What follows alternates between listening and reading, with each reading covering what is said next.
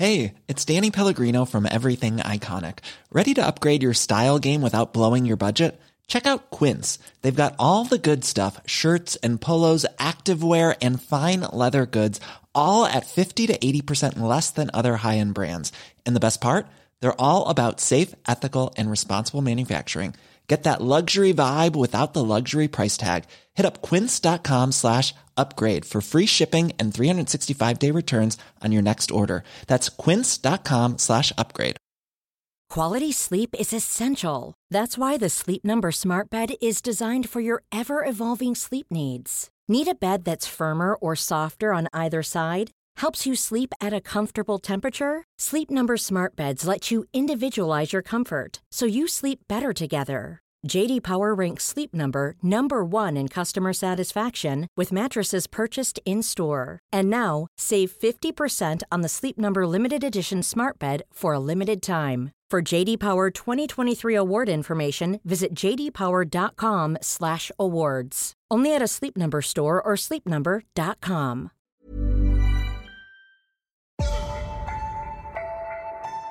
Don't be surprised if I ask what a bag is.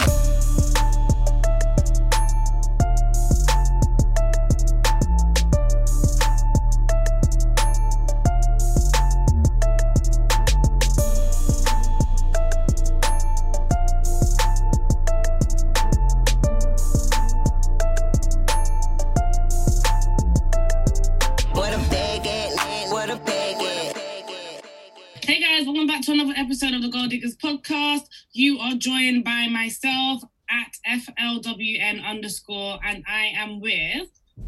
Audrey, Olds London. Brianna at Shakad. uh, Bubbles at Bubbles, but with extra of an E. Brie at Brie Blue. and Maya at Maya Graham. We have Maya with us here for the first time ever. Hi. I believe Maya is a Tottenham fan, so unfortunately for Brianna and Ords, it's been it's been a bit of a weird game today. But let's go straight into it now. Ords, I want to hear your opinion on today's match. How do you think it went? What could Arsenal have done better? What what were their strengths and their weaknesses? Talk to me about it. Shit. You. Second half was awful. Like it was it's like it was um it's like Tottenham were basically waiting for us to make mistakes. Because both of the goals that we conceded were literally errors. It was like they were literally mistakes waiting to happen. I think hmm, wait, even when I'm thinking of any positives, the only positives I can even say is Martinez. He like he actually kept us in the game Hmm. especially in the first half, because I think as soon as the game started, he even made a save, and it was like we got pressure on so early. Because I feel like even like the first 10, 15 minutes, I think Spurs were the better side just for those like couple minutes. Like I don't think we were like we were quite sloppy. You And think we didn't actually like we ended up growing into the game, but I feel mm. like in the second half, I feel like we didn't like wake up. That was And- uh, poor. And Brianna, is that the is that the same evaluation for you? I agree, and I think like it was just clear that we were lacking creatively because Tottenham were always going to be well organized, and we just weren't doing anything to disrupt that shape at all. There was, there was nothing. There wasn't even like any sort of good passages of play where there was like intricate passing. There was, it was a bit, it was just lacking everywhere. I feel like as a neutral fan, I probably watched something different. Like I, I thought you guys were fine. I Like the first half, we were the first half we were fine, but the second half we weren't good. weren't good Oh, at all. Why? Why do you think we were good? I think you guys were good. I think you guys were pressing well. I think you guys gave Tottenham a run for their money in the second half. It's well, not better than the first half, but I don't think you guys were as sloppy as you know. I've seen you guys in other games. For example, the Man City match. Like you guys were very sloppy there. But I think for the second half of the Tottenham match, you guys did fall off from the first half. But I still think like there were opportunities. You know, there were chances, but you didn't take your chances necessarily. But I still think that that could have gone either way in the second half. You know. Bro, you guys just look bare disheartened, man. When's the last time you guys lost to Tottenham? That's why you guys are looking so disheartened. It's been shit. Well, I well, I apologize for the shit, you know, display Arsenal gave you today, but let me go to a happier face. Maya, give me your take of today's match. What are the pros and cons? What did Mourinho do right this time? I think um, for Arsenal, it was either going to be the, the game coming at this point was either going to be a blessing or a curse because off that Bournemouth performance, Tottenham were either going to come out and they were going to be just as sloppy, they weren't going to convert anything, it was just going to be even worse than Bournemouth, or they were going to come out with a point to prove. And I think just, and luckily for Arsenal, it was the second. They came out with a point to prove.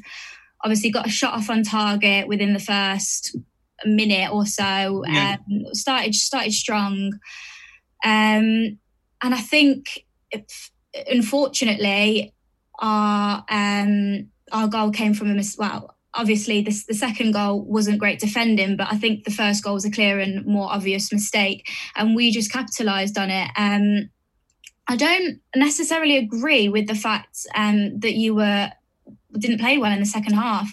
I think I, I measured a time between of half time starting and about 65 minutes where Tottenham could not gain possession. When we had a foot on the ball, we lost it. It, it, it wasn't great. And I was I was clutching for us to bring a sub on and Jose didn't. And I've got to hold my hands up and a lot of the time I, I criticise him, but he had a game plan and it worked. And obviously Big Toby came up came up in the end. And um, it, it was unfortunate for Arsenal because I don't think you played badly. But um, that's that's just sometimes the way it goes in derbies, I guess. no, legit. I, I love that last night. That's how it goes in Derby sometimes because I Yes, yeah. genuinely think Arsenal were the better side for the whole 90 minutes, the entire 90 minutes. I think, firstly, Luiz is one of your main problems. Luiz and Mustafi. Nah, he wasn't. He wasn't to blame for the goal. It was Kolasinac. Yeah. It wasn't Luiz at all. You think he was Kala- okay? Tell me. It's not a think. It is. Kolasinac didn't have to um, put um, um play the pass backwards at all. Xhaka was there. Um, Tierney was even there. He's on and he's on. And what's it called? He's turning his back, and even the way that he gave the ball to David Luiz, yeah, instead of him to get it on the what's it? Instead of him to take it on um the wrong side. Yeah, exactly. And it's like you know he's slow as well. So that's got nothing to do with David Luiz. That is all Kolasinac. All him. Okay, sorry, don't don't don't kill the messenger, babe. Don't don't kill me, babe. Yeah, I apologize for you guys' display today, but I think you guys you guys played pretty well. I don't think this North London derby was particularly great in terms of, of course, there's no atmosphere because no one's there, but just in terms of you know the rivalry now. Like I always pose the question whether this rivalry is even still as important as we think it is. Now, I don't know. Like from an outside perspective, I just feel like this rivalry is dead, personally. And I'm just gonna take it straight to Bubbles because Bubbles is giving me faces. So Bubbles, how, what are your thoughts on this North London um, rivalry? You said it's dead. You're gonna get a lot of hate for that. I know, I know, I know. No, I, I, I think it's always. I've always said it's entertaining because I don't know if that's necessarily a compliment compliment to either of the teams. It's they're both so banterful at time that it can be a really funny derby. Um, is it is it is it one of the great derbies in the country? I personally still think like the Liverpool Manchester derby is still number one, and then you know maybe even the Manchester Manchester United Man City derby is number two, and then this is third.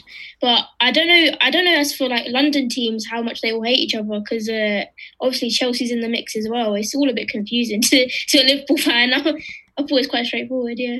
That's true. And Audrey, I saw you shaking your head there. What makes the North London derby better than all of these derbies that Bubbles? It's the most entertaining in the league. But okay, Nobody entertainment aside, about- let's talk about quality.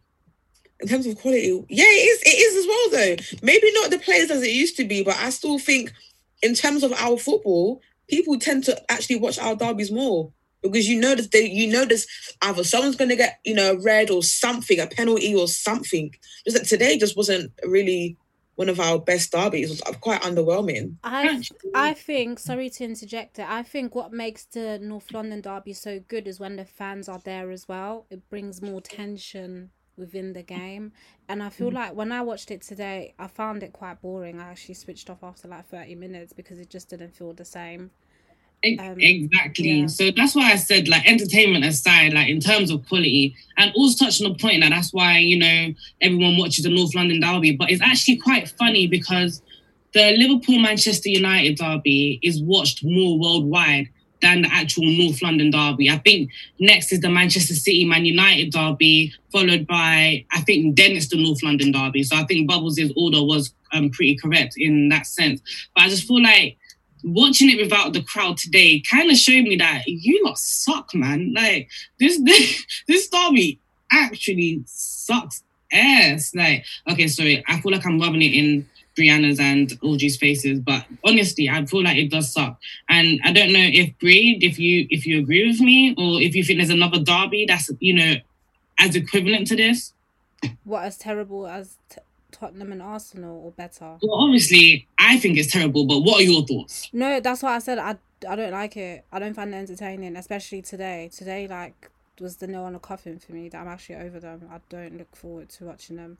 Maybe when fans are there again and you know you have the full stadium, then it'll be a different vibe. But um, mm-hmm. this was boring. Um, and Maya, do you think that the North London derby has lost its touch, or do you think it's still the same? It's still as entertaining, as interesting?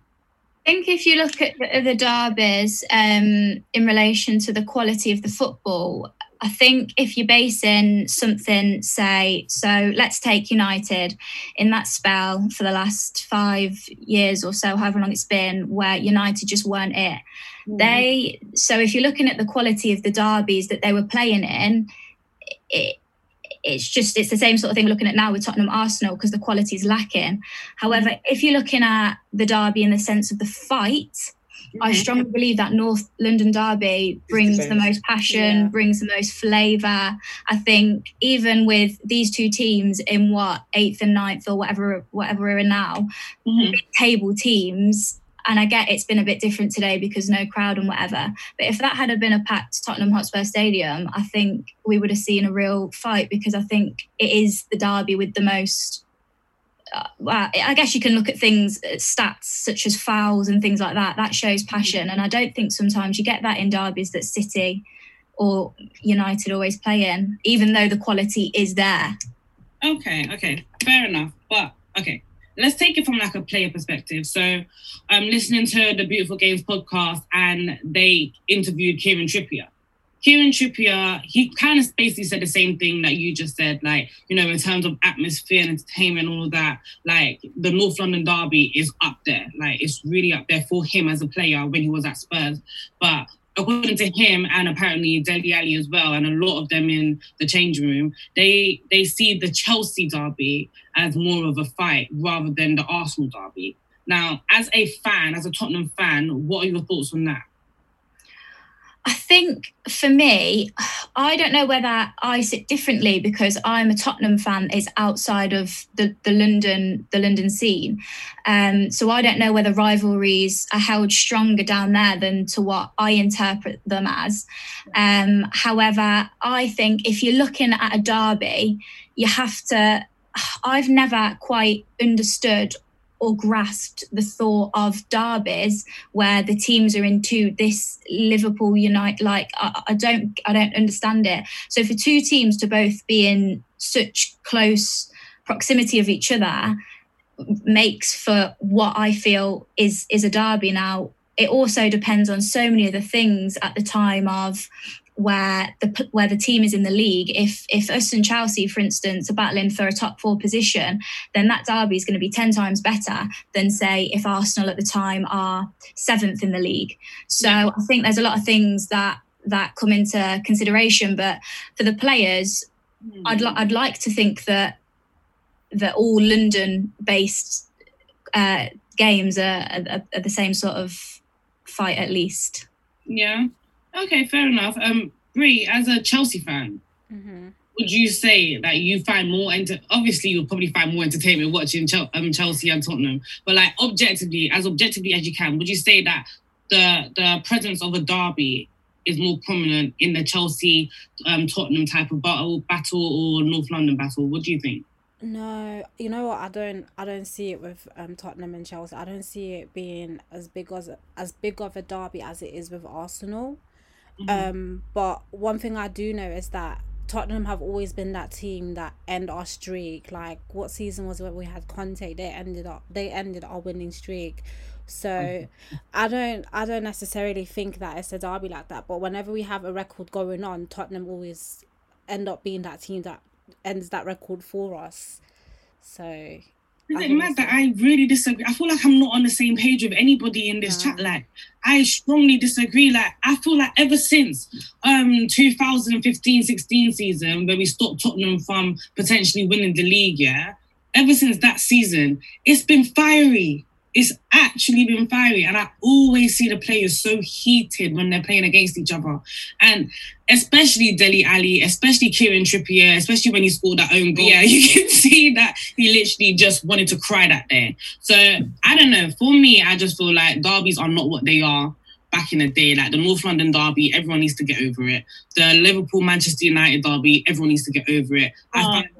Nah, but it's true. Like the Liverpool Manchester United derby, what is the reasoning behind the derby? What is it? it's, it's, a, it's a historic hatred between the two cities as well. Like it actually goes back to like the Industrial Revolution times. Like the, the they would Get over it. no, it's historic. It means something to the people as well who live there in those two cities. Yeah, it, um, it's, it's a lot for them. when was the Industrial Revolution? Back in the day, history in it. I don't know. The Like 1800s. Like we, we need to get over it and understand that there are new derbies that are getting better than the old derby. Including the Chelsea versus Tottenham, including you know Liverpool versus Manchester City. As much as Liverpool want to say, "Oh, we don't have a we don't have a fight with them," blah blah blah. If you guys do have a hatred for you know the city of Man- of Manchester, then it is a derby between Liverpool and Manchester City, and that's a much better derby that I would like to see rather than Liverpool play Manchester United. Just me. it's a, I, I agree with you. It's a it's a better game of football when Liverpool play Manchester City, but hatred wise, I'll never hate Man City like I hate uh, United. It's just ingrained in you. You know, that's what I was about to say. I don't think there's any team really in the league that hates Man City. They don't have a long enough history to have like a deep derby with anybody, apart from maybe United. That I think history contributes a lot A to lot, derby. yeah. You know, like I three years of Tottenham finishing above Arsenal does not a derby make with Chelsea. Unfortunately, like there's no way that how long have has Arsenal had a rivalry with Tottenham? Like basically since we moved to North London, which is like the early 1900s. And so like because they've been better than us now for three years, like all of a sudden Trippier and Alli and them are trying to say that they have a bigger rivalry with Chelsea. They don't. Weird. Okay, so the last three years, Tottenham have finished above you. What is this, you know, this big thing about Tottenham finishing above Arsenal? What is that? Can can one of you explain it to me? What is it? Right. right. No, it's a we. It's a funny like it just started off as banter. Like I, I remember people used to call it like Saint Totteringham's Day or something. Like when Arsenal used to finish above Tottenham because I think we'd done it for like eighteen years or like nineteen. Like it was dumb. It wasn't even anything that anybody took seriously really for like nineteen years. And then like they finished above us, and then they just kept finishing above us. But it's like now it's it's a now it's a thing. Like now even Sky you got Sky Sports talking about it, like yeah, Tottenham could finish above Arsenal. You guys are ninth, seventh, what eighth and ninth, and everyone is still talking about Tottenham finishing above Arsenal. What is the obsession, Maya? Do, could you have any answers? What is the obsession with that? It's just a bit like the North London derby itself. It's it's like bragging rights. Like I, I don't want to. I don't want to go from now this Tottenham team being on the up over the past few years under Pochettino, and oh, wow, I can't say we're still on the up, but the season isn't isn't over yet. But finishing above Arsenal for consecutive seasons, for then to us not, I, I can't quite put it into words. Like it's, it, I would say it is just bragging rights for me. Yeah. But That's it simply. Okay, sorry, I'm just being a, a devil here, but okay, with bragging rights, yeah, coming above Arsenal is that cause of reason to brag especially when Arsenal have, you know, they won the league in your back garden, you know, they they've won the league. How many? They've got the golden trophy. They had they have bragging rights, but can we say that finishing above Arsenal is something to happily brag about? You know. I'm I'm the biggest person to hold my hands up and say, wow, it's clear and obvious how historically better Arsenal are than us as a club. However, mm. times are changing. We're, we're moving forward, and and over the past few years since Pochettino, Tottenham have become a real force to be reckoned with. We got to the Champions League final, like it, it, that doesn't happen overnight, sort of thing. And I think that okay, Arsenal in the past have been this incredible, huge, huge, huge club. Um, but moving forward in the future, times are changing. Leicester win the league. Like we need to start using our minds and, and and look forwards and not backwards. And that's what I try to do as a Tottenham fan. Because if I look back, I'll have to look back a long way till I see something good. Yeah. 2008 League Cup, like it's it's not good enough. So I'm just trying to look forward, and looking forward means finishing above them, I guess. I guess it's kind of like baby steps towards like a winning mentality, basically. Of course, that that that yeah. whole Jurgen Klopp, what he's done at Liverpool, mm-hmm. is is what I ideally would like to see happen at Tottenham. I thought we were getting close under Poch. Things happened, um, but I think that's what that that's the the road that we need to go down is we need to build and build and build and bring player in season by season if we can only bring one in say like liverpool did with van dijk bringing these crucial players and keep building slowly i think that's our best hope I think that's that's actually a fair shout. Um, Audrey, what do you take to the perspective that you know, um, looking down on Arsenal, um, in the Premier League, gives you bragging rights? What do you mean? As in because Tottenham finished finishing above you gives Tottenham bragging rights over Arsenal. I mean, each to their own, but it still doesn't mean that they're better than us. Fair, fair. Do you know? I'm going to leave it there before you, it gets a bit back and forth. Okay. okay. Okay. Okay. So, Brianna, I'm just going to ask you real quickly. What has been your favorite ever North London derby for those who want to know? Um, I did want to say one of the Invincible ones, but it would be so dishonest because I wasn't old enough to remember it that way. um, so one of my favorite ones, I guess, in recent memory has been the five two, the second five two, not the first five two. Mm. Um, because it just showed that, like you know, we could come back. It was really entertaining. Like I love watching Arsenal playing well. And I felt like that game had like everything. It had good goals. It was entertaining. It was the second of two, so it was even more entertaining. Yeah. Okay, and Audrey? I'm biased. I'm always gonna pick the 4-2 one, man. When Emery was there. I'm biased. I was there as well. It was amazing. I'm so especially because we came back as well. So it's like we can do it. I just it, it, it is just the passion, everything. I just loved it. My favorite. everything. I thought that that's probably one of my favorite ones as well. To be honest, it was, ama- it was amazing. It was amazing. It was amazing. And Maya, what's your favorite one? Um. Well, going back to the fact that I was saying before about a derby and the atmosphere and the passion and things like that, the um, it was only a 1-0 victory a few seasons back it was at wembley and i believe it was a record breaking crowd and i think for me the fact for us to win at wembley uh, can't call it home, but at the time it was our home. Yeah. Um, and Harry Kane, we were doing really well, I believe, in the league at the time. And just for the fact that it was a Premier League record breaking crowd, like the, the atmosphere, it, it was electric. Yeah, it was special, I think. Okay, these, these are all interesting cho- um, choices. I, I really like the contrast between um, Maya, Brianna's, and Audrey's. Now, Bubbles and Bridget, yeah, just Bubbles and Bridget in the most recent years, based on this North London derby, based on the rivalry between Tottenham and Arsenal, who do you consider has been the better side based on these last, let's say, three to five years? In terms of just the games or like the clubs in general? The clubs in general. Oh, Tottenham. Yeah, yeah, Tottenham by far. Tottenham by far. Okay. And Bridget? I'm with Bubbles, Tottenham. Tottenham. Okay. Yeah. Fantastic. But that doesn't that doesn't take away the size of Arsenal's club. Arsenal's still one of the yeah. biggest clubs. Yeah. But in yeah, terms of yeah. like over the past few years, they've been the better team. Yeah. Okay, I think that's fair. Getting them, them getting to the Champions League final as well. Arsenal haven't been there since 2006. It just shows, in it. Fair, fair, fair. So moving on, moving on, moving on. Um, there have been a couple of debates on the timeline, especially with goalkeepers which I find very interesting because I feel like we don't really get to talk about goalkeepers enough in our day and age. So it's nice to have this little debate going around. Now, I'm sure everyone's going to be watching the Euros next season. And I just want to touch on who we think should be our number one goalkeeper in the Euros. Now, I've got three choices for everyone. I've got Hen- Dean Henderson, I've got Pope, and I've got um, Jordan Pickford.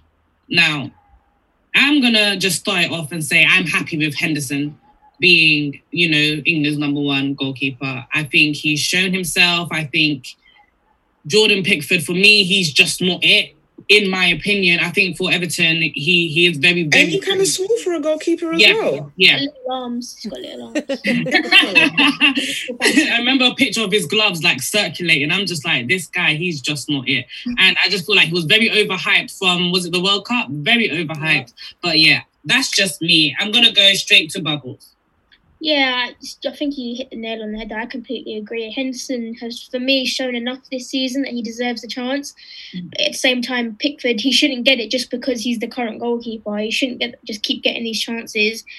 Yeah, I, I- I'd say I'd say definitely Henderson and Pope as backup. Okay. And Bridget? Um, yeah, so I don't think Pickford should be chosen. As Bubble said as well, I totally agree with her. Um, he, he was totally overhyped because of the World Cup, and if you look at his previous performances at Everton, I don't think he's good enough to be England's number one. Okay, okay. And Brianna. Yeah, I agree. I agree with um, Bubbles and Brie having Henderson as like the main and then Pope as the backup. So no Jordan Pickford at all. I, you know, what, I'm indifferent for the backup either way, but I, I Yeah. feel like England needs to start moving more about like giving positions on merit, like Yeah. because that that sometimes kind of goes amiss. So it would be good to reward players for playing well throughout the season. hmm See why not? That's fair. That's fair. And Audrey.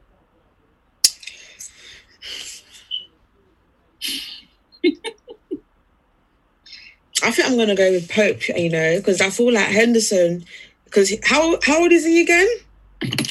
Anyone know? I haven't a clue. He's like twenty something, innit? He's young, and Young, he, yeah. yeah, he's been at Sheffield United. Like he's like he's good shit, but he's been making like a couple silly errors. That's What been is that? costing them a bit of goals. So I don't know. Based on him or based on Sheffield United's defense? What? Nah, him as like him as well. Like he's making like silly mistakes. Mm. So it's like he's very good, but he's no, he's he's not error prone. But there's some things that can be avoided. So I feel like that's why I'm quite hes- hesitant. But what I do know is that Pope number one. But I don't mind it being swapping with him and Henderson. Okay. Oh, okay. Okay. okay, fair. I think I think Pope actually has the most clean sheets this season in the league so He's, far. he's Yeah. been for me. He's been.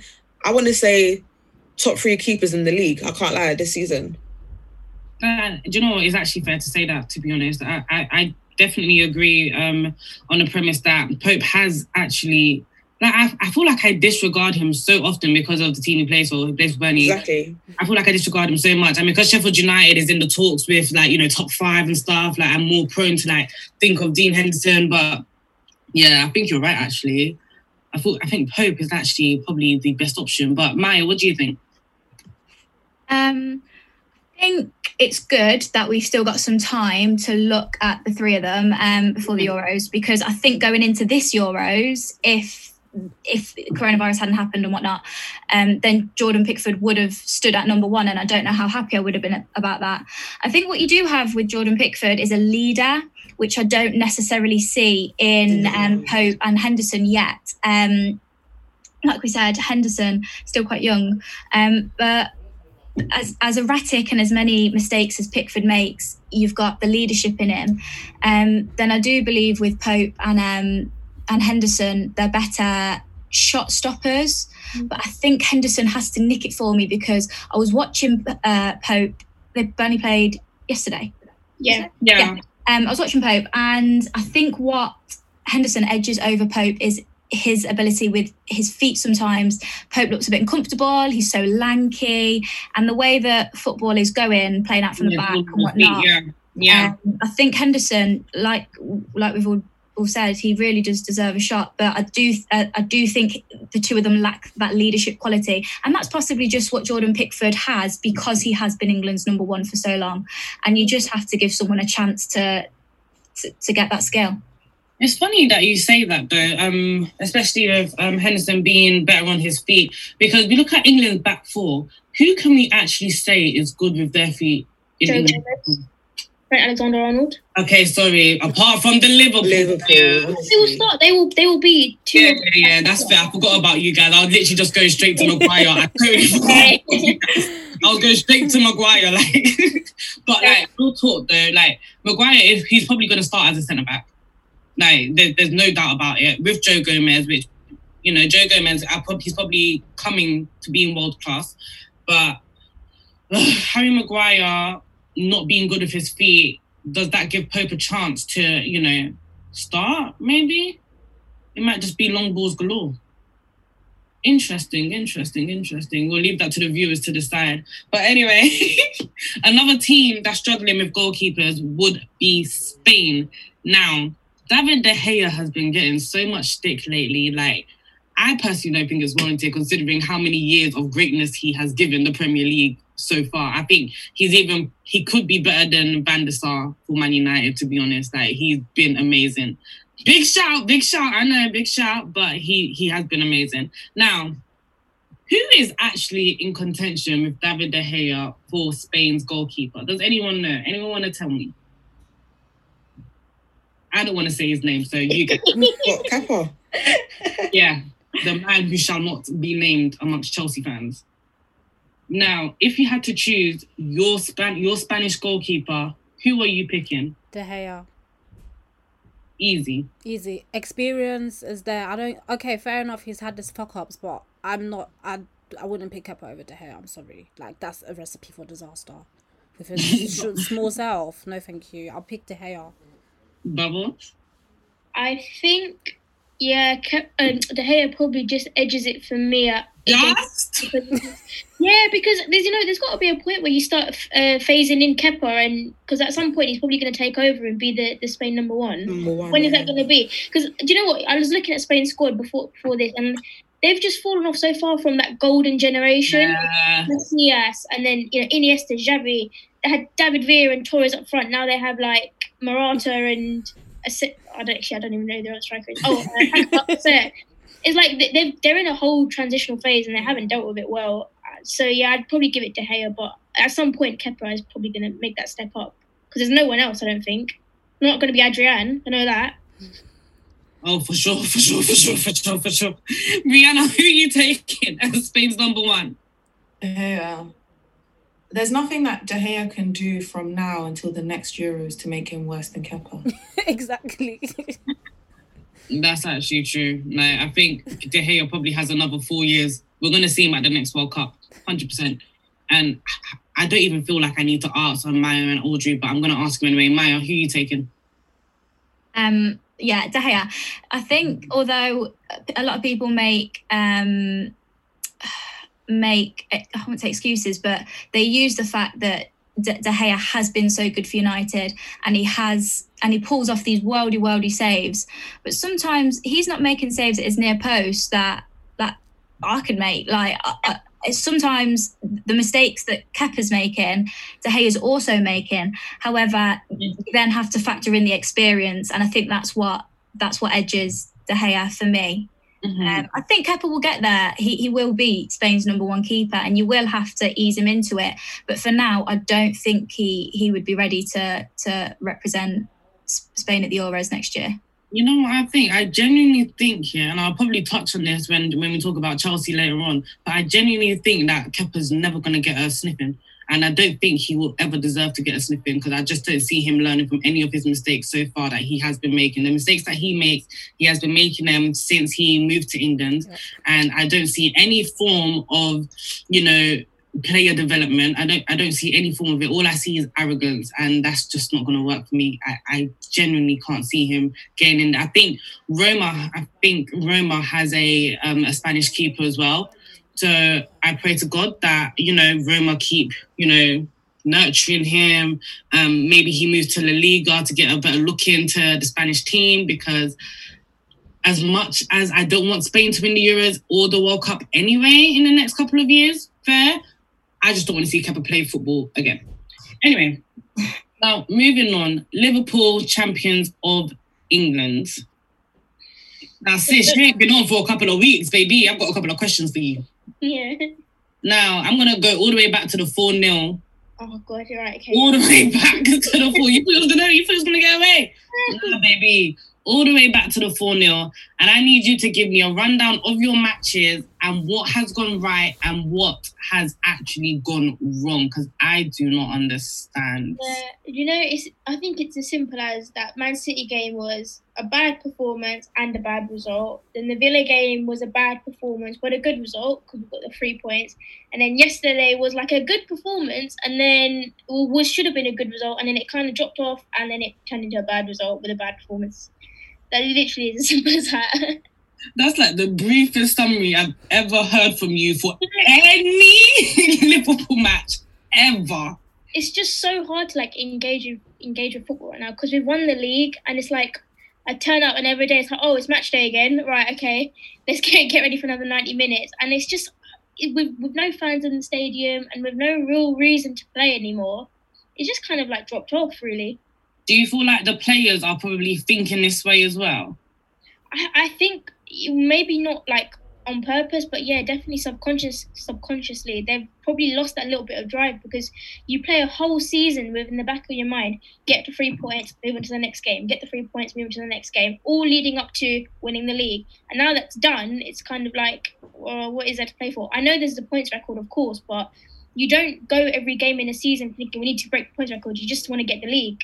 And now it's like, oh, we maybe we can get the points record as well. But yeah, you see now here's where i'm gonna hold you ransom now the going back like i said you haven't been on this for a couple of weeks so going back to the liverpool manchester city game Mm. i know a lot of liverpool fans wanted to win that match and it's not even that liverpool played badly in that match i thought we did I think you guys played badly. I really don't think you guys played badly. It's not that you guys played badly, in my opinion, but you guys let Manchester City walk all over you. Yeah. Which, which for me was quite baffling. I, I didn't see the same, you know, the same drive there. Even though you didn't play badly, I didn't see the same drive, which is fair. But at the same time, could you, as champions, allow a team to put four past you, almost five past you, especially when a lot of you guys were taunting Sterling and Sterling then puts two past you? Well, it's, it's not the first time that the champ, a champion has lost 4 0 on their first game back. So Who else has done it? And like Arsenal. They came to Anfield after winning the league and lost 4 0. Like, in like 1991 or something. No, 1998. 1998. I think it's more recent. No, it wasn't. How old were you in 1998? Sorry? I don't even think it was in the Premier League. It was, Jesus it, was in Christ. the Premier- it was in the Premier League. It was when Arsenal in the Premier League. It was. It was. And did you see the squad that was even on the? Oh, cool. What? Oh, Bubbles, you could have It's been so so shameless. shameless. That wasn't It's not it. shameless. It's not shameless. It's very shameless. Weren't that like 10 years into Liverpool's title drought? Like, that's deep. How many years are we into Arsenal's title drought now? Not as long as yours was. Wa- Was it ten? Is it ten years yet? I don't know. I can't remember the last time we won the title. Me neither, I don't know. Exactly, it's probably ten years. Anyway, Anita, why have you come off mute? What was the question? I believe it's been um 16 years since Arsenal won the so, title. so halfway to just over halfway to thirty then. We won't touch 30 years without a title, believe me. We won't. I you have more confidence than I have. Okay, um, just going back, just going back, bringing it back. Yes. The Man City game, yeah, they yeah, uh, midfield wise, yeah, they got walked all over. You let De Bruyne uh, dictate a game like that, of course you're they're going to score four goals.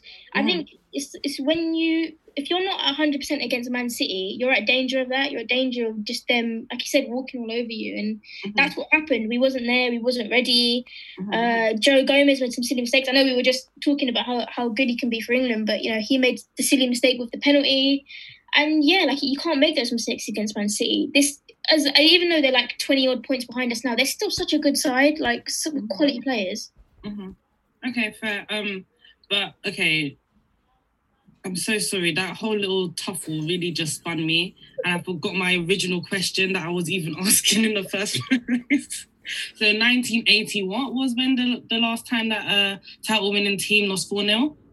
I think it was 1998, but I'm not sure. 1998. Okay. So considering that was, you know, I say 22 years ago, roughly, yeah, 22 years ago. Considering that was 22 years ago, can we say in for the last 22 years, this Liverpool side has been the worst champions so far? Oh, In the last 22 I- I- years. do you know what? I don't. I couldn't Hey, answer hey, you bought me the year. No, I, I don't know about all the records of, of well we won it the earliest, so that that definitely plays its part in sort of our performances. Still we Mhm. won it with seven games still to play.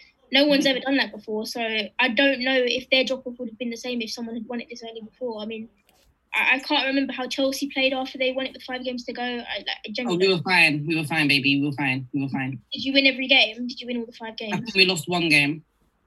Okay, so we've we've lost one game as well. Then 4 0. Sorry, sorry, sorry. okay, you touched on your midfield getting walked over, walked Yeah. over, and a topic for this season, in fact, was Liverpool beefing up their midfield, needing to get more creative midfielders. Just you know, a, a Coutinho-esque midfielder, basically, is what you guys have apparently been lacking for this for this season and for last season as well.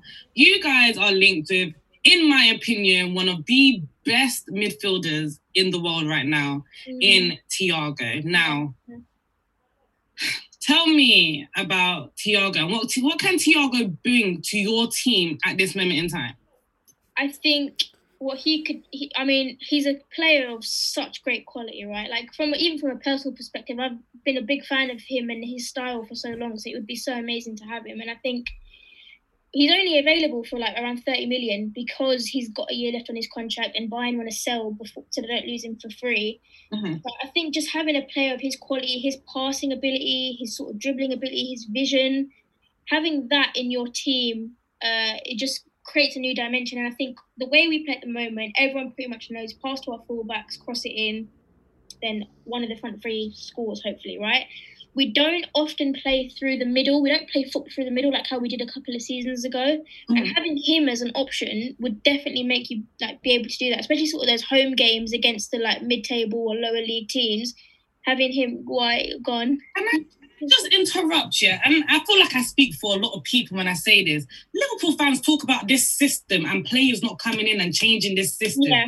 We Yeah. have spoken about Thiago for two seconds, and you've already spoken about you guys, you know, driving through the flanks and getting the balls in and crossing and hoping that someone scores, blah, blah, blah, fair. But Thiago, you'll have to play through the midfield now. Yeah. So Thiago can essentially change this, you know, change this um, form, um system that Jurgen Klopp has built.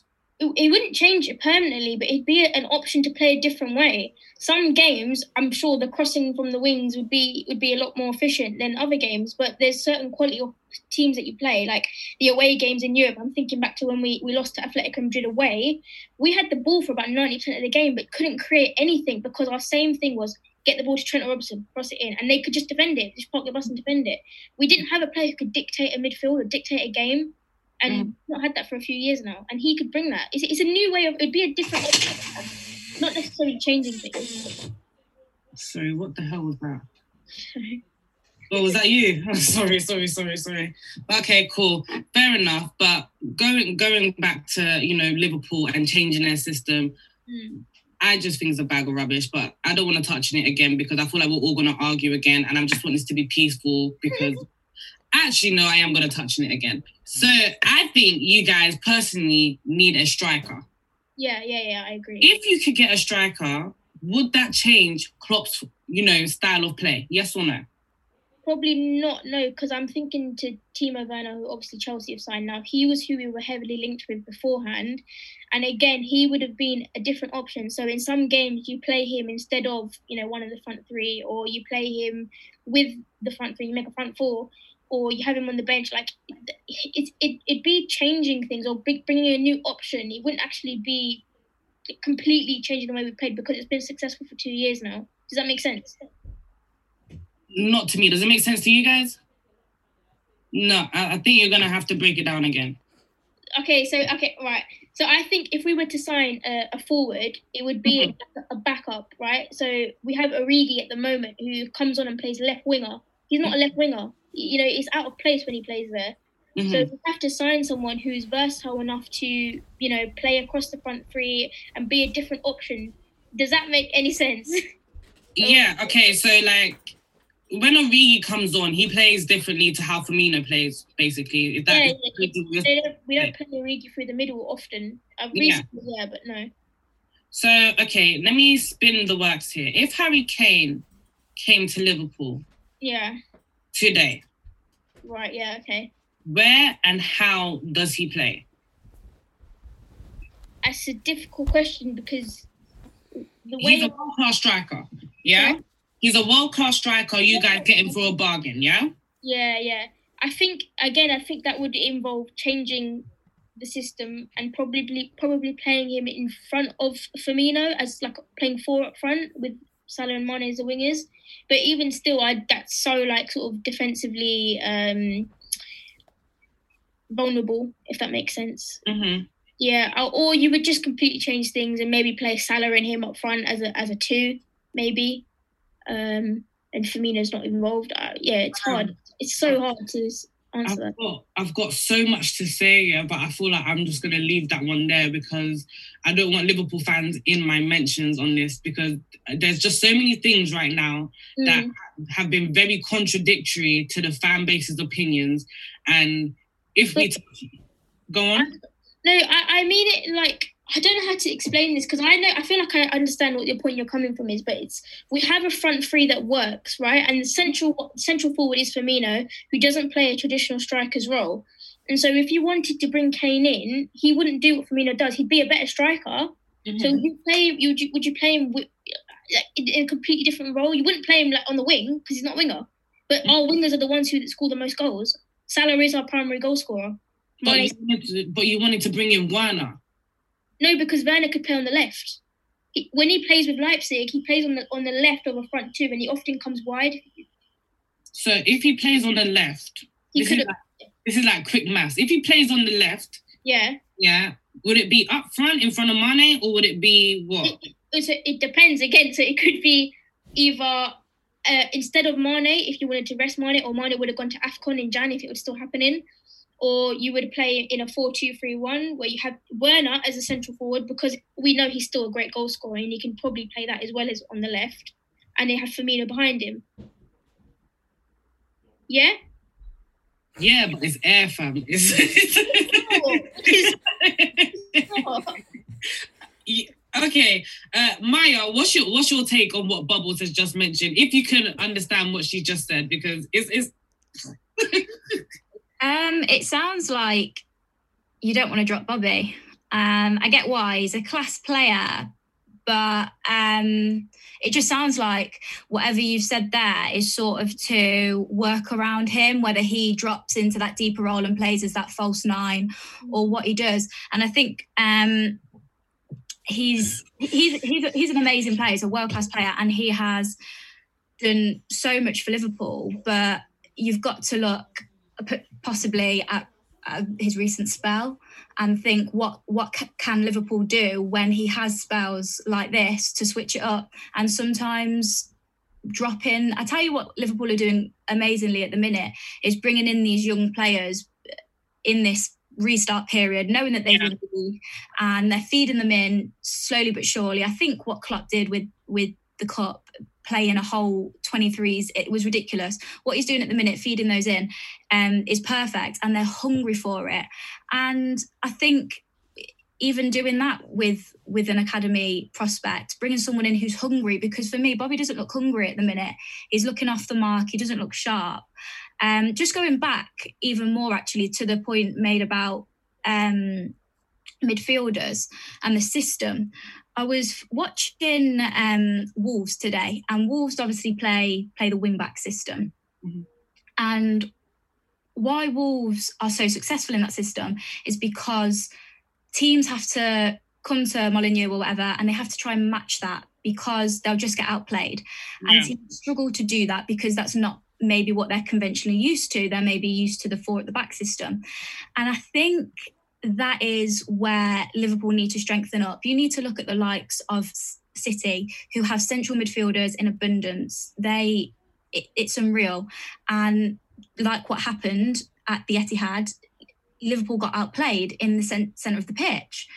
And I think if they do want to be able to be versatile and do what teams can't do with Wolves, such as adapt to other teams' styles, mm-hmm. Like not getting played in outplayed in the midfield, then they need to strengthen and they need to get a real playmaker in there because for me it's it's lacking.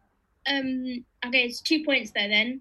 So the first oh my god, my mind's gone blank. oh Right, I'll talk about the midfielders then first. Um, yeah, I don't, I don't think we, you you get a team as successful as we've been in the past two years, and like they need to now ch- be able to change and adapt to other teams because you're, when you're so good, they, the other teams need to adapt to you and how you're coming to their ground and, and they're playing you. Um, and the bit before about dropping Bobby, I'd say if you watch our uh, game against Aston Villa in the midweek just gone, Firmino didn't start we played awfully because mainly because Origi wasn't providing enough movement in the front three and Salah wasn't getting any chances either. So when Firmino came on, the game completely changed because he was dropping in, making the spaces for then Salah and so whatnot. Should that be your? Should that be like the role of your striker? Like, well, he's on. He's our he's our central forward, but Salah is our primary goal scorer. So he's our striker, and Mane is our striker. Does that make sense? It, it's almost like a two. It's in possession. It becomes sort of two up front, and it's it's Salah and Mane. It makes sense, but it's like algebra. Like it's just it's confusing because. Yeah, yeah, yeah. Al- yeah, I completely agree with that because obviously you're, you're not Liverpool fans. You don't watch us every week, and so it is it is hard to to grasp. I would completely get that. Yeah but it's not it's not even just that like i would put a question out on twitter which i've done recently mm. saying salah can be either a false nine or a nine, and then I'll get I'll get bullied. I'll get slandered for even having that um as a thought in my head. But you're telling me now that Salah's basically a striker. So I think Salah can be a nine, but I don't think I don't think he can be a false nine because that involves a lot more defensive work and mm-hmm. more sort of clever running, dropping back to make space for others. If that makes sense. Mm-hmm. Uh, yeah. It does make sense, but yeah fact, matter of fact is he can be a nine. But yeah, yeah, yeah, yeah. Okay. I'm I'm not even gonna go into this, go anymore into the whole algebraic and false nine and Firmino and Thiago. But hey ho, um, just because it just came to my mind because we briefly spoke about him. Maya, what wrong with Harry Kane? What is going on, sis? Like, I need to know from a Tottenham perspective. We haven't had a Tottenham perspective in a while. So, what is going on with that man? Uh, yeah, like you said previously, you, you have to throw him into the category of being a world class footballer because he is. I don't think anyone here would would argue that. However, I, I, coming back from an injury can never be easy. And coming back into a team that has it's we've lacked we've lacked in so many different areas. Areas that when Harry Kane was winning golden boots he had Trippier he had Walker he had these fullbacks giving him inch perfect crosses on a plate. Now we don't have that Aurier, Davies. I don't want to talk about them too. Let's move on. but you know what I'm going to say? It's not the same. So for him to come back, we've lost Eriksen. Okay, Giovanni Lo Celso's come in, unreal footballer, but I don't think the chemistry's there. Dele hasn't been playing. He's come back into a team that has has really lacked service. However, I don't want to give him too much benefit of the doubt because I'm a strong believer in Harry Kane being a striker who creates a lot of his own chances. He picks the ball up deep. He he can run with the ball. He can take players on one v one. He can do so much. So I don't want to make too many excuses for him because he has looked he's grown into this restart, but he has he has looked off the ball. He hasn't looked too sharp.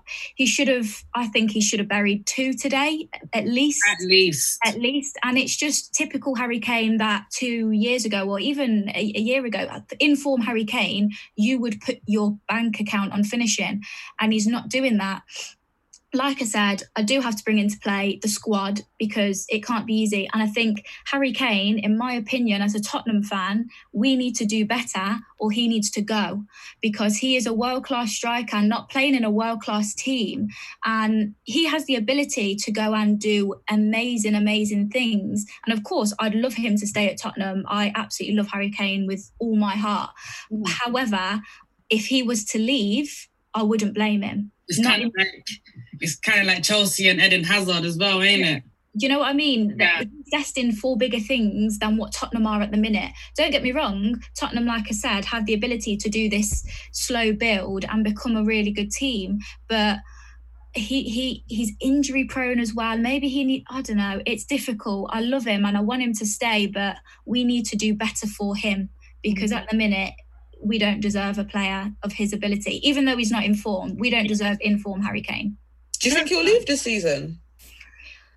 it's so difficult. I, I I'd love to put myself in his head and know what he's thinking because you could so easily go down the route of we we we were in such a good place last year and one year on just one year on and we are eighth in the table Europa Champions League out the window Europa's not not destined we're, we're playing boring football and not processing a shot on target if I was in his head he could so easily be thinking I need to get out of here. I am 10 times better than this club. Or he could be the, the Harry Kane that comes across to the public, which is I love this team. I want to run with them. I want to do good things with Tottenham and grow with Tottenham. And I genuinely don't know which one it is. I think if we still had Poch, it would definitely be I want to stay with Tottenham. But Jose Mourinho has us playing the most defensive football and he's one of the best strikers in the league. It just doesn't yeah, it's No. hard. I'm gonna come back to um the Jose Mourinho point, but just touching on um Harry Kane. So Brianna, just touching on Harry Kane, like Maya mentioned that you know an informed Harry Kane, he's top of his game. Like Spurs don't deserve a player like him when he's informed, so Spurs need to do better. But other people may say that maybe Harry Kane has hit his peak and he's now on the decline. Is this something that you would agree with too, Brianna, or are you with Maya on this one? I'm kind of half half because I feel like him being injury prone is a big problem. I, I don't think it's necessarily a, a mentality thing. I think it's sometimes his body just doesn't cooperate with him. Um, but I do think he doesn't get enough service as well. So it's a it's a bit it's a bit half half because I, I I don't think it's fair to say like oh he's finished or like you know he's he's not class because he is like he's still a good goal scorer but there are just I think if he can't get the sort of the run of games without injury type thing down, you have to start seriously looking at whether or not he's in decline purely because of his body, the legs won't be there.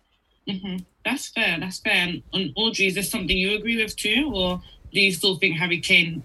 There's still time for him to be the best he can ever be. He's he's 26. That's that's still young. Yeah. I don't think he's reached his peak at all. I don't even think he's finished it. Do you get what I'm trying to say? I, like I said, I feel like the injuries are getting the worst of him as well. And if I'm Tottenham, I would try to raise some money off of Kane. Do you get what I mean? Like, like let's be real. Like he does deserve better than Tottenham. Like him staying there as well. I feel like if he does stay there, I feel like it's gonna hold a lot of his. It's gonna hold a lot of his um career as well. Mhm. I don't know. It, I don't know, man. Like even like this Tottenham team, I don't think this Tottenham team suits him. Mm. So, do you, what team do you think suits him? Would you take him at Real Madrid because you're also a Real Madrid fan? Would you take He's not going to start there. He's Okay, not replacing. He's, he's, he's going to be on the bench. Like look, like I don't even like comparing, but even Hazard doesn't start a lot of the games at Madrid. Injured. No, but he's fine now. He actually doesn't start a lot of the games. And he are. I'm, I'm, I'm actually not even getting it. It's the fact that. At Real Madrid, he's not going to start ahead of Benzema. He's not. Like, look at they bought um, what's his name? Is it Jovic? What's his name again? Yeah. And he doesn't even start. But, So okay, it's like Harry. Kane, like he would play, but he's not starting over Benzema. Do you get what I'm trying to say? Putting Benzema aside, would you take him at your club to start? Yeah, yeah, of course I would. Yeah. Like he's wa- like he does walk into basically just about every team. He does. That's Okay, my opinion anyway. that's cool. And Bree, do you share the same opinion? Yeah. I You're on do. mute, darling. yeah, I do. Um, back to um Audrey's point that it hasn't reached his prime yet. I do agree, but I do feel like if he continuously gets injured, it might short his career. It might shorten his career as well, which could be detrimental if he ends up staying at Tottenham. Because, as back to Audrey's point again, Tottenham isn't exactly suitable for him. Don't ask me what team because I'm not entirely sure what team he would be suitable in, but um a, a player like him it would be great if he had some trophies to like back up his performances in it and i don't think he's gonna get that at tottenham even though yesterday i came across an article where apparently Mourinho said he's gonna win three or four trophies at tottenham before he leaves so uh, yeah Thank you for even bringing that up. Maya, how likely is that? when when he came in, I wasn't a lot of lot, there was a lot of mixed opinions um, with Tottenham fans. I was gutted to see Poch go. I thought that it was too soon. He was really, really onto something, but ultimately. We don't win trophies, and fans want trophies. Jose Mourinho wins trophies. Um, I think you always need to give a manager time. I mean, Jose Mouri- Mourinho won trophies at United with a sloppy United team. And um, I think if he can do it somewhere like there, he can do it somewhere like Tottenham. He needs to be given money. I think he needs to be given time. Um, I think he needs to keep Harry Kane. Um, I think there's a few things that that factor into whether we can win trophies. Europa League would be amazing if we could nick that, um, nick a spot this year. Um, obviously, coming off the back of getting to a Champions League final, we should really be challenging if we were to make Europa. Um, but I think, if anything, Tottenham fans need need a bit of silverware. We need something. It's it's been good football, like you say, been getting top four for a few seasons now, but we've not been getting anywhere with it. And I think as a Tottenham fan, I just want a trophy. If Mourinho is the man to do that, factoring in those things such as money, keeping Harry Kane, having a bit of time, then I'm happy for him to stay. I just I just hope for, hope that it's not a waste of time. So you sacrifice playing attractive football and you know enjoying watching your football week in week out. Because as a Chelsea fan, I understand the struggle. Trust me, eh? not playing attractive football is a bit of a bore. So you sacrifice all of that just for some silverware, yeah? I am not saying I would sit and watch the football that we played against Bournemouth for a whole season for the sake of us to win an FA Cup, say, because I'm a real football fan and I enjoy watching football Yeah. and watching good football. You know, it, it, it it's what it's all about. And the football that we were playing under Poch, even though we weren't winning anything, it was beautiful football that he had the team playing. Now, I would hate, I would hate, hate, hate for us to, of course, I'd prefer for us to play good football and win something. I'd hate for it to be through playing boring football.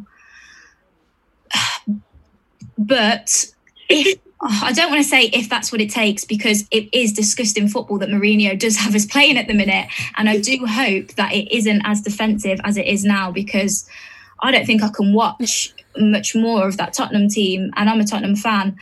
But I want to win a trophy. So I can't have my cake and eat it. I can't. Unfortunately, not everyone has a team like Manchester City who can have their cake and eat it. exactly. I wish. If I if my team could play boring football and actually win some games or win some trophies, I'd take it personally. But that's that's all I know really and truly with Mourinho. That's all I know. But okay, that's interesting. And how have you found Mourinho? So sorry, I haven't been able to ask the Tottenham fan this.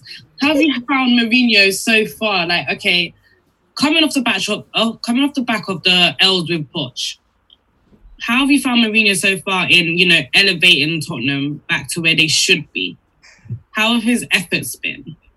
I feel like uh, Mourinho, as a man, his energy um, does not at all even come close to what Pochettino. I think Pochettino had a love for Tottenham Hotspur Football Club. He had grown with the club and he really wanted to take them and he wanted to stay.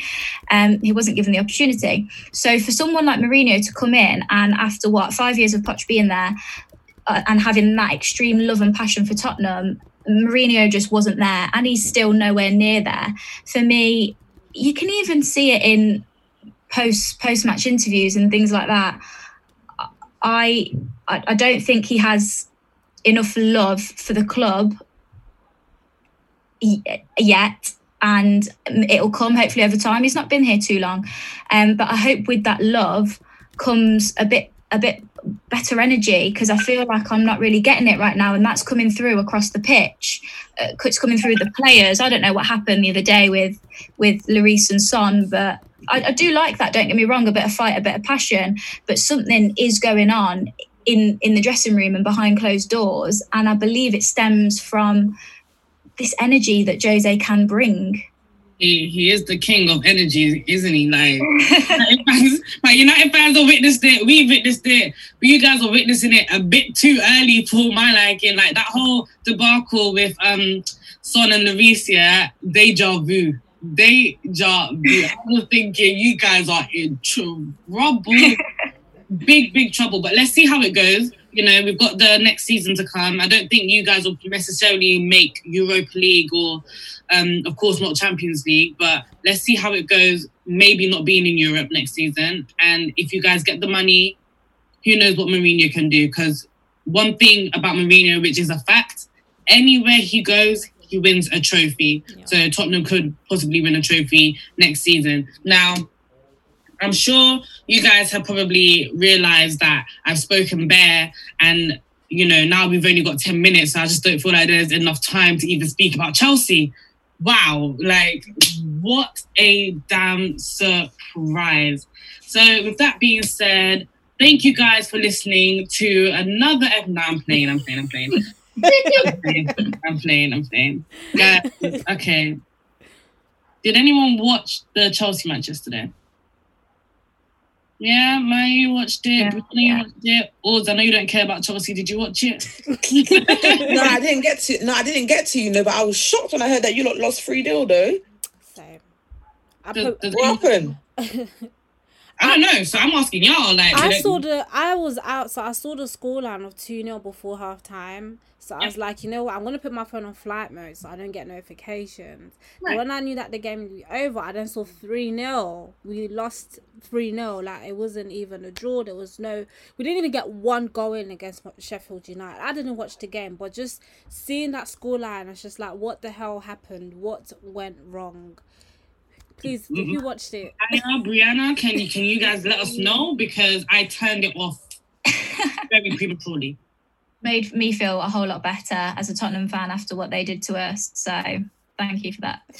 Um, Chef are good. Chef are a good side. They've come out this season and they've they've blown my mind. The football yeah. that they play is is good football, and that's essentially what I think happened. I, I think Chelsea were well off the mark, and um, some of your top players were just not up for it, and McBurnie and McGoldrick, they they they took advantage. Mm-hmm. They played really good football together, and it, it, was a it was a peppering by by a team that that are, are, good. So it's okay. It's okay. If it was if it was Bournemouth like me the other day, then it's pain. But Sheff are a good team.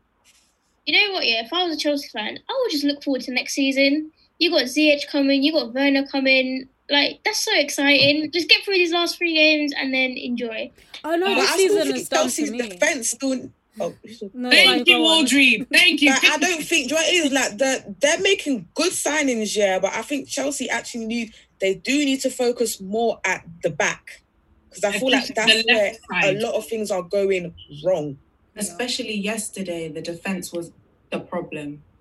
Like it's not not to take away from Sheffield United, but Chelsea's defense. It was so blatant and obvious that the defense was the problem yesterday. Mm-hmm. Our defense like... is always the problem. Every single game we've lost, every single game where we've struggled to win, it's always been our defense, and we need to make signings, and we're not making signings. So it's just worrying. okay, we're sorting out the front, but what about the back? Because then we're going to be vulnerable at the back next season if we don't make any new signings. So it's back to square one again. It's just going to be a constant cycle. So I don't know. I don't know if I want to look forward to next season just yet. Ideally, what's your preferred defensive lineup? With the defense we have right now, Yeah. I promise I you, don't for have the one. of me, for the life of me, as long as Dave Azpilicueta starts, as long as he starts, I don't have one. I, I genuinely do not have one, and I feel like that is a huge issue. Ask me this ten years ago, I'll be able to tell you, but right now, I don't have one, and I just find it so funny that we keep chopping and changing the, the centre backs, yeah, as if we have, you know, quality to be chopping and changing with, which really just irritates me because who started? Was it Zouma and Christensen? Now, Zouma, he can become extremely headless. He has his good points. And you know, when he's playing well, he can literally be a defend a defender and a defensive midfielder all in one night. He's absolutely amazing when he's playing well. But when he's not playing well, he's the worst player on the pitch, and that is more than often. Now you've got him already, who's a liability, yeah, and then you add Christensen. Now, excuse my language, but that guy, do you know, I'm not even gonna swear. That guy, he's he's he's a little he's brittle. Like he's really like fragile and like, oh the ball is coming. Like he's lit, he's really like that. And I don't see him making the rash challenges that John Terry would make. I don't see him, you know, making smart moves at the back like John Terry will make. A lot of our fans compare him to John Terry. I honestly sit here and I look like, where? Who are we watching? That's not the same guy. I think the first goal, it was either the first goal or the second goal, Christian was at fault. And it's because he just doesn't know how to close down his man.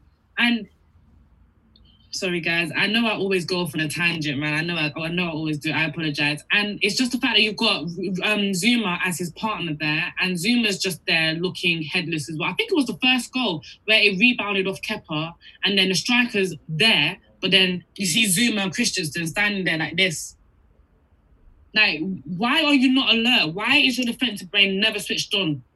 If a shot like that goes in, I will never see Van Dijk just standing there. Van Dijk, he'll probably be aware that that could rebound off. He'd be there, at least applying pressure, you know. But no, that's not what we get with our back four. We don't get that. And then you have Reece James there. My goodness, God. We supported this guy. I was supporting him. I defended him all all of this season, all of this season, and he has shown me nothing, absolutely nothing since the restart. And I understand that it is a restart, and I understand they have been off for quite a, quite some time. However, you are a footballer. You get back in shape ASAP.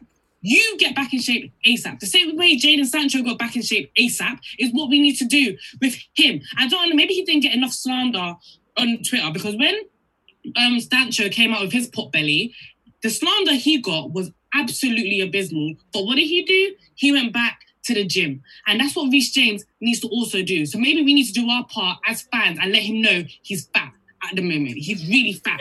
He's Eden Hazard fat. He's fat at the moment. And he needs to sort it out.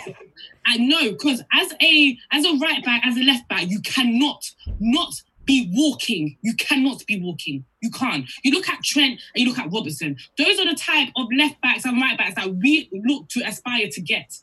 We see, we used to see that. A lot of people were comparing Reece James to Robertson and Trent and Alexander Arnold, saying that he's better than them. Where? Where? Where? Who said that? A lot of people, a lot of Chelsea fans, a lot of Chelsea fans have compared them. He's not better than Bellerin. He's not. He's Yeah, they, absolutely they not. said that he's um Wan-Bissaka and Trent put together. Yeah, put together. What? What? What? Don't get me wrong, he has the potential. He has all the potential in the world. But right now, that Yeah, guy he, he hasn't been informed since He the, has not since been the informed. return. And I'm, a, and I'm a big fan of him as well. And it's like we were all rooting for you, and just because we were rooting for you it doesn't mean you should take your you should take your foot off the tiger's neck. Because the second you start playing badly, we are all gonna come down on you. And unfortunately, that's what's been happening. And because it's not just one game, it's been the last two, three games that, I mean, it's just like he hasn't learned from his mistakes. You cannot be walking, you cannot be tracking back slowly. You have to mark your man accordingly. If you, if you lose your man, you're running after your man. You're not you're not walking there. You know, Willian had to chase his man yesterday. Why? Why? Willian, he struggles up front regardless anyway. But then you have the poor man chasing back. Why? On top of that, Frank Lampard, he's a donor. Like his choices yesterday was absolutely abysmal. Now, a team that plays three at the back, we did this with Wolves as well, and he executed it perfectly. You know, they're playing three at the back. We should be matching them. We should. Because at the end of the day, if we have Jorginho in our midfield, he's not holding Sheffield United's midfield. He's not doing it. We all know this. If you were going to play like that, at least, at least, at least play Kante there. At least Kovacic, in fact, one of them. Jorginho, do you think he's going to dictate that midfield? They're all going to come at him like a bulldozer. He lost the ball how many times? He lost the ball so many damn times, and he hasn't even started a match yet this season. So it was just don't even get me started on Tammy Abraham. I can go on for days about that man. But anyway, um, I've gone off tangent again. I'm so sorry. Um, yeah, but Brie, um, with our new signings coming in, obviously you've already mentioned that it's not enough um because we need signings at the back. But with our new signings coming in, we have Werner who can play that number nine position instead of Tammy Abraham. We have Ziyech who can potentially play on the left or the right instead of Pulisic and um, Callum Hudson-Odoi or Willian, who's probably going to be going to Tottenham. Good luck. He's probably going to be going to Tottenham. And with our new signings, assuming we don't get a new back four, is this enough? No, I don't think so. And we don't have a our keeper isn't great either. So Mm. the back is fucked. If that's what we go on with next season, we're definitely going to be conceding a lot of goals. Yeah. Um, but is that such a bad thing? Um, I mean, it won't be a bad thing if we're scoring more goals than we are conceding. So I guess we just have to see how it goes. We're And having a hope for the top goal scorer in Timo Werner, Yeah, top goal scorer in Ziyech. And potentially we could be getting Havertz, who's also a top goal scorer, but his role as a number 10 is more prominent. Why did you put your hand on your head like that? You're right. No, just like the thought that you guys can just go pick up one transfer window, Werner Ziyech and Havertz. It's ridiculous to me. Oh yeah, it's different to your game. Unfortunately, baby, the game is different. Sorry, baby. It's the sorry, baby. Apparently, Rudiger's already in talks. You know, agent yeah, I Rudiger. he- heard. He's the one that convinced Werner to come, so he needs to. And then Werner's now convincing Havertz to come, and it's just like a whole big cycle. You see, Yeah, but touching on Chelsea again, like I think it could be enough. You know, because Man City at one point they were leaking goals through their ass, like they were literally leaking goals. But what happened? They still won the league. Um, because their front force was frightening. And usually, when your front force is frightening like that, teams normally just play on the counter with you. And if you can just pattern that, yeah. I don't think it, it could be that bad. We don't have terrible um defenders. I think we need another fullback for sure. But other than that, I think we'll, we'll be just fine um, with the signings that we have because I don't see us getting more signings unless we want um, financial fair play to take a look at us and we get another ban and I thought please. that was put on um hold the financial fair play because of like COVID, or is It's, that an- they've been relaxed. I don't know how. To yeah what extent. relaxed? Yeah. Yeah. so that's what I thought. Maybe we could nip in another defender in there, you know. But Do you know what it is though with all of this financial fair play situation, blah blah blah? That's how in 10 years they'll they'll look retrospectively back on this year and be like, hang on, you guys signed this, this, this, this, and this Yeah. person. Let's put them under review. So please, mm-mm. if we can only sign Ziyech, Werner, and Havertz, I don't mind personally. I don't mind. I'll be happy with that team. You you signed them three. You've had one of the best transfer windows of all the European teams. One of Yeah. the one of the best. Attacking wise, but you guys have leaked more goals than us. I feel like you're really underestimating how problematic that could be. next season. You know, like I mean, you you will probably be able to outscore a lot of teams, but Mhm. it just kind of reminds me of Liverpool 13 14, how like they were doing so well and they could outscore anybody on their day, and then but they just couldn't keep the goals out all the time because they had people doing dumb stuff at the back. Mm, but I don't know. With that being said, Liverpool they did come close that season to winning the league, and I'm not asking Chelsea to win the league next season. I'm just asking for better football because right now, um, even though our problem is at the back, it's equally at the front too because we cannot create. Sorry, I think someone just called. Okay, you guys hear my dad screaming. But anyway, um, it was clearly Bournemouth that scored because my dad wouldn't be celebrating if it wasn't.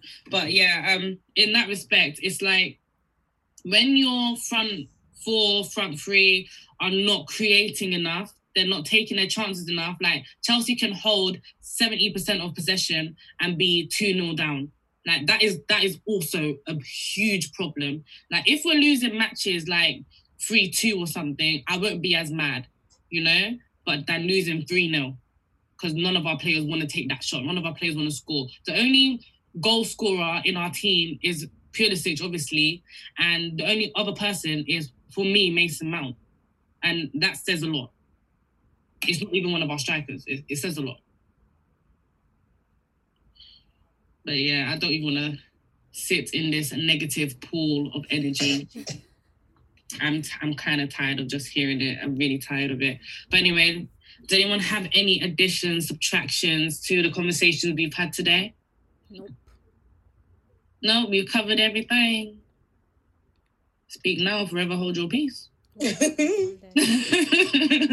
right, in that respect, thank you guys for watching another episode of the Gold Diggers podcast. Um, Maya, tell us where tell us where people can find you on your social media platforms. Yeah, so my socials are the same across. It's just at Maya Graham, M Y A G R A H A M. Um, I tweet a lot about Tottenham, so don't follow me if you don't want to see that. you heard her. You're a Tottenham fan and you're looking for lovely ladies in football to follow. Please go ahead and follow at Maya Graham. And if you're an Arsenal fan, stay clear. Hmm. But yeah, um, I think it's been an interesting week of football. Commiserations to Arsenal for losing their first North London derby in quite a number of years. Um, commiserations to Bubbles to being the worst Premier League champions in 22 That's not in 22 years. I'm playing, by the way. I'm joking. Like, Yeah. don't take this seriously, please. No, I'm not. No, not you, Liverpool fans. Please, yeah, yeah. not take this seriously. But yeah, um, once again, from us here at Gold Diggers, have a lovely week and goodbye. Don't be surprised if I ask what a bag is.